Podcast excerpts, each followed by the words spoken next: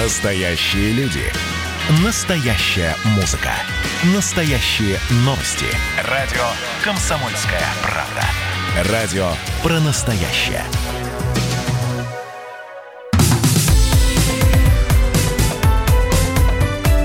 Как дела, Россия?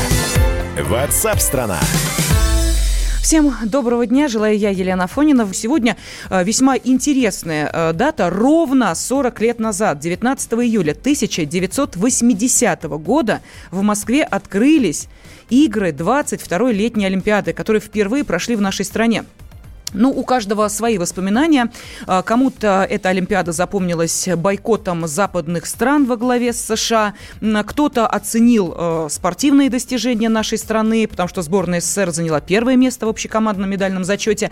Ну, а э, для кого-то это такое продуктовое изобилие, которое вдруг неожиданно свалилось особенно на москвичей. Но и, безусловно, вот этот финальный аккорд, э, когда олимпийский Мишка улетел в сказочный лес на воздушных шариках с самом финале церемонии закрытия, да, это вспоминают многие. Эти кадры, безусловно, облетели э, весь мир. Под звуки олимпийского гимна опустили олимпийский флаг. На экране художественного фона, который состоял из цветных щитов на трибуне под олимпийской чашей, появился образ олимпийского мишки, слова «доброго пути».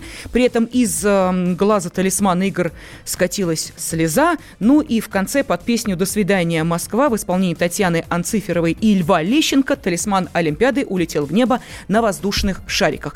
Поэтому э, мы, естественно, дозвонились до Льва Валерьяновича для того, чтобы э, спросить его о тех событиях. Я был на пяти Олимпиадах, поэтому я все это хорошо помню. И в Москве я, конечно, ходил на все игровые виды спорта, и на легкую атлетику ходил, и на художественную гимнастику. И мне было интересно общее впечатление большого праздника, потому что появилась в магазинах Кока-Кола, сырокопченая колбаса, пиво в банках, сигареты Мальбора и прочее, прочее. То, чего нам не хватало в жизни. Олимпиада, конечно, это был восторг просто. Потом город был закрыт, улицы были пустынные, спокойно можно было передвигаться. Была красивая сказка такая, растянувшаяся на три недели или на сколько. Там была забавная история, что якобы группа солдат, ребят, которые сидели там на трибуне, они на прогоне заснули. И режиссер закричал, шестой, седьмой, восьмой, девятый ряд, тридцать восьмое место. Вы что, спите? И они раз перевернули этот плакат, и точно под глазом Миши, и полилась слеза. А работала очень мощная группа профессиональных людей. Великолепный режиссер Йосиф Михайлович Туманов. Сценографию и балет – был занят балет Моисеева, балет Красноярского ансамбля песни и танца. Когда смотришь, как заполняется эта махина лужников, стадиона, и как это было все высоко профессионально сделано, понимаешь, что в э, обществе, озаренном какой-то идеей, все-таки это сделать значительно проще и легче. Лев Лещенко вспоминал о тех событиях 1980 года, когда в Москве открылись игры 22-й летней Олимпиады. Кстати, по данным официальной статистики, на Олимпиаде 80 побывали более 226 тысяч иностранцев. То есть представляете, что это было для того времени. Ну и что означали наши спортивные достижения, а также бойкот э, нашей э, Олимпиады э, некоторыми западными странами во главе с США. Вот об этом мы поговорим с спортивными спортивным обозревателем «Комсомольской правды». С нами на связи Андрей Вдовин. Андрей, здравствуй. Добрый день. Да, ну, Олимпиада 80 – это, конечно, ностальгия. Это детство, для многих не детство, а уже взрослые годы. Скажи, пожалуйста, вот для тебя эта Олимпиада – это что? – но для меня все-таки это э, какие-то теплые воспоминания из детства. И потом э, меня Олимпиада, вот эта символика Олимпиады, меня окружала, ну, практически все от детства, да, потому что вспомните вот эти вот сумки э, Москва-80, да, вот через... Холщовые, конечно, э, конечно. Вот, и, не, даже из этого, из м, кожезаменителей такие были. Вот. А у меня холщовая э, была. Вот, еще какие-то вещи. Вот я сегодня нашел у себя на даче блюдо, большое такое блюдо, на котором у нас, без которого у нас не обходилось ни одно домашнее празднование. Там подавались там манты, плов и так далее. А среди, в середине этого блюда как раз эмблема Олимпиады. Вот сейчас живет это блюдо у нас на даче, и тоже ни одно торжество без него не обходится. Вот каким-то таким образом и Олимпиада 80 все время вот как прошла вместе с нашей семьей вот 40 лет. Но а, все-таки, Андрей, ты спортивный обозреватель, поэтому и вопросы о э, спорте, о том, что сопутствовало Олимпиаде, можем вспоминать бесконечно, это абсолютно точно. Что говорить о спортивных достижениях? А, подвергал ли кто-нибудь сомнению в то время? Все-таки сборная СССР стала первой, второй, если не ошибаюсь, ГДР, по-моему, да, были? Э, да, да, но там на самом деле в чем был, да, в чем была вот эта вот бойкот э, не совсем полноценный со стороны западных стран, да, потому что не смогли, не приехали американцы, не приехал ФРГ, еще несколько стран, а достаточно много западных стран приехали, выступали под нейтральным, под олимпийским флагом, под белым. И, э, в общем, э, никто не никто потом все достижения спортивные никто не, под, не ставил под сомнение. Было достаточно много побито мировых рекордов.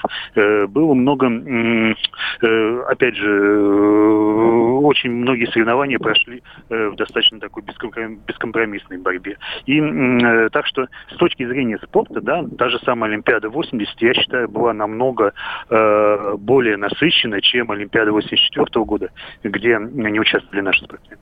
Ну, слушай, Слушайте, 195 олимпийских медалей, 80 золотых – это вот э, завоевала сборная СССР. Ну, то есть э, более чем ощутимый, конечно, вклад. Но нужно учитывать, что СССР – огромная страна, с, состоящая из 15 э, республик, так что все достижения в то время были, что называется, в общую копилочку.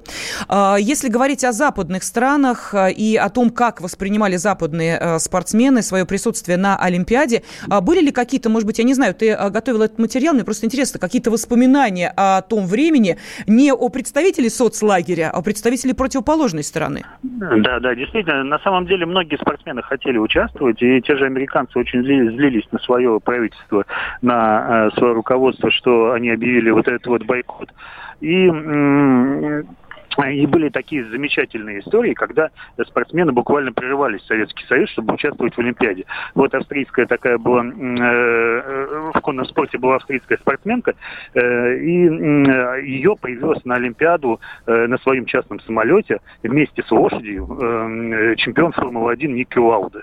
Да, и это тоже было там в воспоминаниях э, Ники Лауда, говорит, вот э, все, весь полет, э, морда лошади находилась в кабине, лошадь счастливо ржала, и вот они вот так вот прилетели в Москву, и через несколько дней э, вот австрийская спортсменка взяла золотую медаль, и, в общем, тоже эта история закончилась очень здорово. Спасибо. Спортивный обозреватель «Комсомольской правды» Андрей Вдовин был с нами на связи, но все-таки именно полет Олимпийского мишки будут тиражировать как самый запоминающийся эпизод Олимпиады.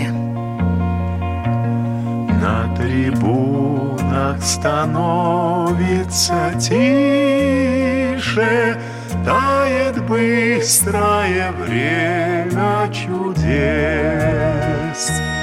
До свидания, наш ласковый Миша, Возвращайся в свой сказочный лес.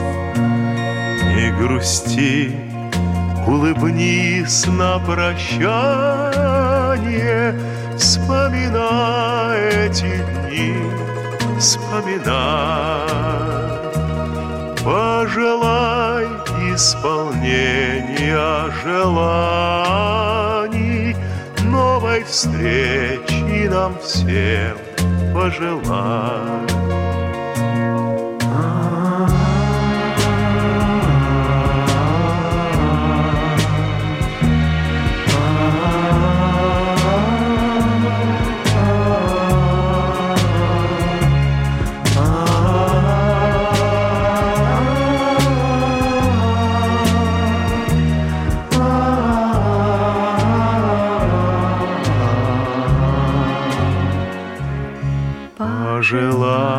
Желаем друг другу успеха и добра, и любви без конца. Олимпийское звонкое эхо остается в стихах и сердцах. До свидания, Москва, до свидания, Олимпийская сказка, прощай. Пожелай исполнения желаний, Новой встречи друзьям пожелай. Расстаются друзья, Остается в сердце нежность, Будем песню беречь. До свидания, до новых встреч.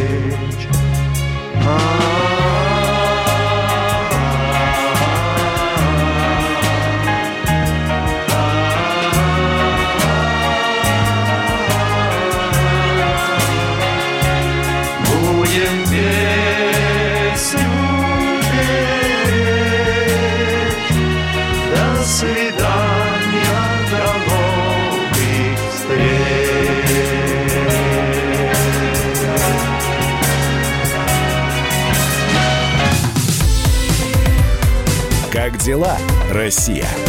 Ватсап-страна!